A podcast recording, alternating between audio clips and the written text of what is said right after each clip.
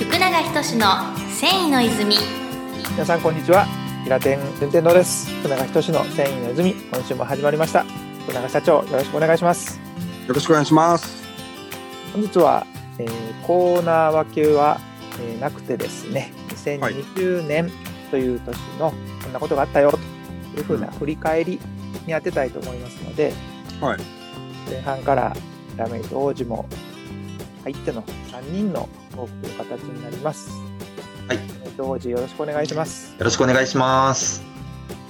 ではでは、早速2020年泉工業、こんなんだったねという振り返りをさせていただきたいんですけど、まあ、いろんなチャレンジもされつつ、このコロナ禍という中での戦い抜いた年でもあったのかなと思うんですが、はいまず最初に社長にお伺いしたいのは、うん主に製造、まあメーカーとしての製造機能として、うん。2020年はこういうことしたよというふうな主な出来事とか、はい。ものってありますか？サステナブル商品の拡充を行いましたね。うんうんえーまあこれまではい。これまでごもあの成分解、えーラミートっていうのを展開してたんですけど、うん。まあそれ以外に、えー植物資源まあバイオマスですね。バイオマスを使ったラメであるとかあるいは再生原料リサイクルの原料を使ったラメ糸であるとかというのを、えー展開しましてまあ生産を始めましてね、はい。えーこれをおサステナブル商品としてあの拡充していってるという状況です。ありがとうございます。この、えーポッドキャストでも何度かお伝えしたように、うんえーっと北陸ヤンフェアうんでは、もうこの2020年度中に先ほどおっしゃられた製造のものっていうのはこう公表するというかリリースした状態であそうです。出来上がったんですよね。はい、そうそうです。素晴らしいスピードですね、相変わらず。まあまああのなんとかギリです。構想しつつ製造のフィニッシュまでしたと。はい。そんな2020年の製造機能。はい。に対して、えー今度はですね、製造以外にも2020年はこんなことをチャレンジしたなという振り返りがあると思いますので、そちらの方をラメイト王子にお伝えいただきたいと思います。はい。ラメイト王子、どんなチャレンジの2020年だったでしょうか？はい。そうですね。僕の中、僕の中で会社として、まずは大きく3つかなと思ってまして。うん。で、まず1つ目は SNS ですね。うんインスタグラム。とはまあ、Facebook はもともとやってたんですけど、まあ、Twitter をまた新たに始めたりとかっていう、まあ、SNS が1点と、。はい。はい。で、えっと、こちらのポッドキャスト、ラジオ配信うんですね。それが二つ目と。はい。で、三つ目が、えっと、ズームによる商談をほスタートさせたっていう、大きく分けてこの三つですかね。うん。新たなチャレンジ、新たな取り組みっていうのがこのはい3つ。そうですね。はい。なるほど。じゃあ SNS うん。は、まあ、いろんな変化はあったと思うんですけど、はいまずその導入するきっかけとか、うん。こういうことがあったから導入したよというふうな背景はどんな感じなんでしょそうですね。えっと、まあ、去年までは、まあ、ちょっと個人、僕個人の元々のアカウントを使って、まあ、会社のその糸の紹介とかをしてたんですけど、やっぱり、ね、その会社としてのアカウントを持った方がいいんじゃないかなっていうのを思い立って、えっと、キリの今1月からアカウントを新たに作り直してですね、泉工業として。で、えっと、もう泉工業のその宣伝というか、まあ、商品であったりとか、あとはまあ工場の写真とかもどんどん発信していきたいなと思ったので、えー、インスタグラムですね、新たに作りな、出したのが今年の1月でしたね。う。その、えーインスタグラムで、まあ、しっかりブランディングを含めた上ではい、スタートしたよということは、はい。社長はどれぐらいそれに対してコミットしてたというか、あの、理解した上で行けみたいに、こう、石川君に指示を出したりとか、そういうふうな携わり方をされてたんでしょう、社長。え、あんまりしてないかな？これはもう、あの、ラメ当時の自主性に任せてたようなところですか？あ、そうそう。うん。もう、うんあの、か、勝手に、勝手にどんどんやってくれみたいな状態ね。そうですねうん。あの、まあ、僕が載せたい商品とか、あとはまあ、その、お客さんによってはね、これはちょっと写真出さない方がいいとかっていうのはある、もちろんあるので、そういったところを社長にこう、ご協力というか、あうんの、確認取りながら、まあ一緒に、まあ載せたりね、投稿するのは僕なんですけど、うんまあ社長も一緒にこう巻き込んでやらせていただいたかなっていう感じですね。うんあくまで会社の発信という意味では、社長も監修はしておられたけれども、はい。実際にできる限り、えー石川君のそのラメイト王子の視点でのラメイトの魅力っていうのを皆に見せたいなというふうな発信をされてた。そうですね。はい。で、えーその SNS、まあ、特にインスタグラムはいなん。ですけど、何か変化ありましたか？そうですね。これはちょっと僕もびっくりしたんですけど、うん。まあ、もちろんそのフォローし合うというか、まあ僕がフォローしたりとか、あとはまあそれ返信いただくのは、えっと、国内のお客様が多いんですけど、えっと、いきなりダイレクトメッセージで、その商品を買うとか、あとは、あの値段を教えてくれっていうのは、うん。うん。ほぼここ1年で9割ぐらい海外の方が多くて、おで、えっと、まあ、英語でもちろんメッセージが来て、それをうまあ、ネットでこう翻訳して、うんで、まあ、直接うちはやってないので、まあ、ある、えっと、業者さんに最終はその、中に、えー間に入っていただくんですけど、まあ、その、なんていうんですかね、気づきとしては海外のお客さんが、やっぱ、やっぱ見、見ら、見てはるんやなって、インスタグラムっていう、こう、気づきというか。そんなんは反響はありましたね。まあ、一般的にインスタグラムは全世界で使われてるっていう風なのは聞いてはいたけど、はい。ほんまにそれが起こったっていうことに対してそうです。そうです驚きだったんです驚きでした、本当に。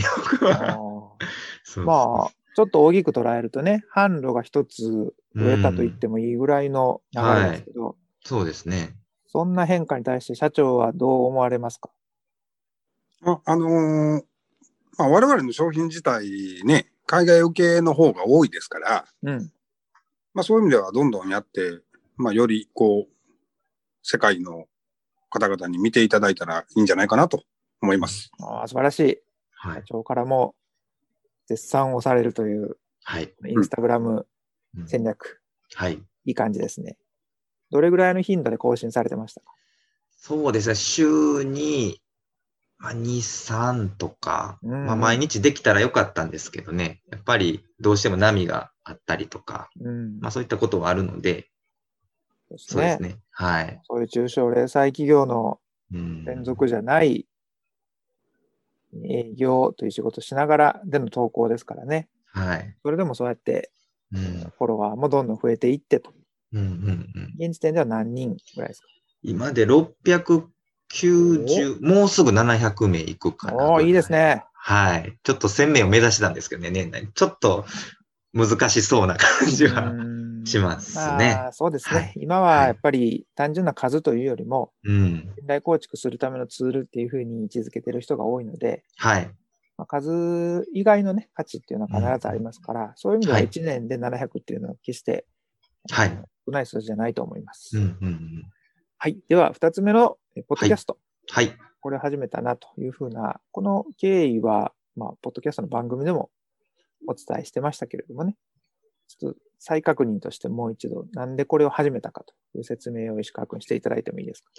はい。そうですね。まあ、えっ、と、一つは、まあ、泉工業らしい、まあ、YouTube であるとか、それこそインスタグラムとかっていうのは、まあ、結構、その業界内でもやっておられる方とかたくさんおられる中で、やっぱり、うちらしい何か、あなんていうんですか、こう、珍しいものをしたいっていうので、まあ、音声の配信っていうのは、一つあったかなっていうふうには思いますね。ううんん。なるほど。これは、まあ、週1回のはい。配信ですので、定期的にね、はい。毎週必ず欠かさずうんうん、うん。上げていたと思いますけど、はい。どんな変化がありましたか？どんな変化、そうですね。まあ、うーん、まあ反響みたいなのはちょくちょくね、その、聞いてるよみたいなのはもちろんありますし、うんうんあとはやっぱり今申し上げたように、そのもともとちょっと変わった泉工業らしいっていうことをやりたいっていう意味では、やっぱ皆さん驚かれますね。あの、ラジオみたいな感じのこう、うんはい。さすが泉工業やね、みたいなのは言っていただけるので、まあそういったところはちょっとこう、嬉しいし、どうですか、うん。その辺のコメントは社長的にはどう映ってるんですか？あ、同じ、同じやで。嬉しい。社長も嬉しいですか？あ、嬉しい嬉しい。あのーうん、聞いてるでって言うてくれはる人、結構まあ、多くなってきましたから、うんあとはもう本当にあの、ラジオ始めましてんって言うたら、あの、大概びっくりしはりますわ。ううんうん。その反応は嬉しいですか、社長？嬉しい嬉しい。それはもう非常に嬉しいですね。あ、よかった。いいですね。はい。ありがとうございます。まあ、あと僕がね、ちょっとよく聞く、あの、伝わってくる話としては、そのメディアの方、うん紹介誌とかね、そういうメディアの方が、あの、ラジオを聞かせてもらってますみたいに、その自分で、まあ、文字を書くお仕事の人が、はいさらに、金銀紙とかラメイトとかっていうふうなことを耳から学んで、うんそれをご自身の仕事に変えられてるとか、そういうケースもあるんだなと思って、あの、泉工業の取り組みとういうふうんなところは大変価値がうん。高くなってきてるんじゃないかなと思います。うんはい。では3つ目のズームを導入しましたよっていうところなんですけれども、うんはい。これはまあまあ世の中の流れ的にね、なぜ導入したかっていうのはそのままですよね。そうですね。あの、うん。やっぱりそういうものに対応、逆にお客さんからね、その、できないのって言われたときに、やっぱできないですっていうのはなかなかね、あの、なんですか、みすみす、こう、いい話を逃してしまう可能性があるなって僕も思ったので、うん。まだまだ数自体は少ないですけど、うんまあその、お問い合わせいただいた時時に、すぐにこう対応できるような体制だけは整えといた方がいいかなと思ったので、なるほど。はい。そんな感じですね。そうですね。それはまあ、確かにできないって答えちゃって、機械損失してる会社も、はい。多分古い体質のところはうんうんいくつもあると思いますんで、はい。これをしっかり対応されたとそうですね。いうところですね。はい。はい。そんな感じで2020年は、うんうんテクノロジーを使ったやり方としても、泉工業らしさを出せたんじゃないかなという1年ですかね。そうですね。はい。はい。ではでは、そんな、えー製造の要素、それからテクノロジーを使ったえー泉工業の姿勢の表れ、そういうことも含めて、じゃあ2021年、さらにこういうふうにしていこうかというふうな展望、いろいろあると思うんですけど、ちょっと言える範囲で、社長、2021年はこんな感じになるぞというふうな意気込みを聞かせていただいてもいいですか？えーまあ、実際2020年、あの、非常にそのコロナの影響でね、あうん。の、沈んだ年であったかなというふうには思いますが、うん。えー2021年、えーどこまで、えーまあ、薬の開発等々でね、えーこのコロナが収束してくれるのかっていうのは、ちょっとまだ、えー不明な点が多いんで、はいえーまあ、ぶっちゃけたとこ、あまり変化がないんじゃないかなというふうには考えてます。うんまあ、とはいええー、とそれではねやっていけないというのがあるんで、えー2022年を見据えた2021年にしたいなというふうには考えてます。なるほど。まあ、商品的にはあのーえーその先ほど言ってた、えーサステナブルシリーズの商品をもう少しちょっとブラッシュアップをしていってでそれを2022年にちょっと爆発させたいなというふうに考えてます。楽しみですね。はい。楽しみです。ね。はい。まあ、オリンピックも終わって、ちょっと世の中的にも景気的にもどうかなっていうふうになってる2022年に、うん。バンとうん。さすが泉工業というふうな構成をかける、そんなイメージ。そうですねあー嬉しいです。ありがとうございました。はい。では、えー、ちょっと直近で言うと、2021年になりましたよとなった時に、まあ、たちまちはこれがあるからこれだなみたいなお知らせありますか？はい、そうですね。えっと、2021年の2月に、えー毎年僕らが出展しているジャパンヤンフェアですね。こちらに一応今年もあ次回かあの出展予定で、一応今のところ開催される予定です。話は進んでいるので、えっと、2月の17日から19日ですね、に愛知の一宮の、えーいつものディアドラアリーナでですね、またうちも出店する予定なので、まずは2021年のスタートはそちらから始まるんじゃないかなっていうふうには予想しています。いいですね。はい。着々と今、準備してる最中。はい、そうですね。それでは2020年の振り返りとしてお届けしました。ありがとうございました。ありがとうございましした。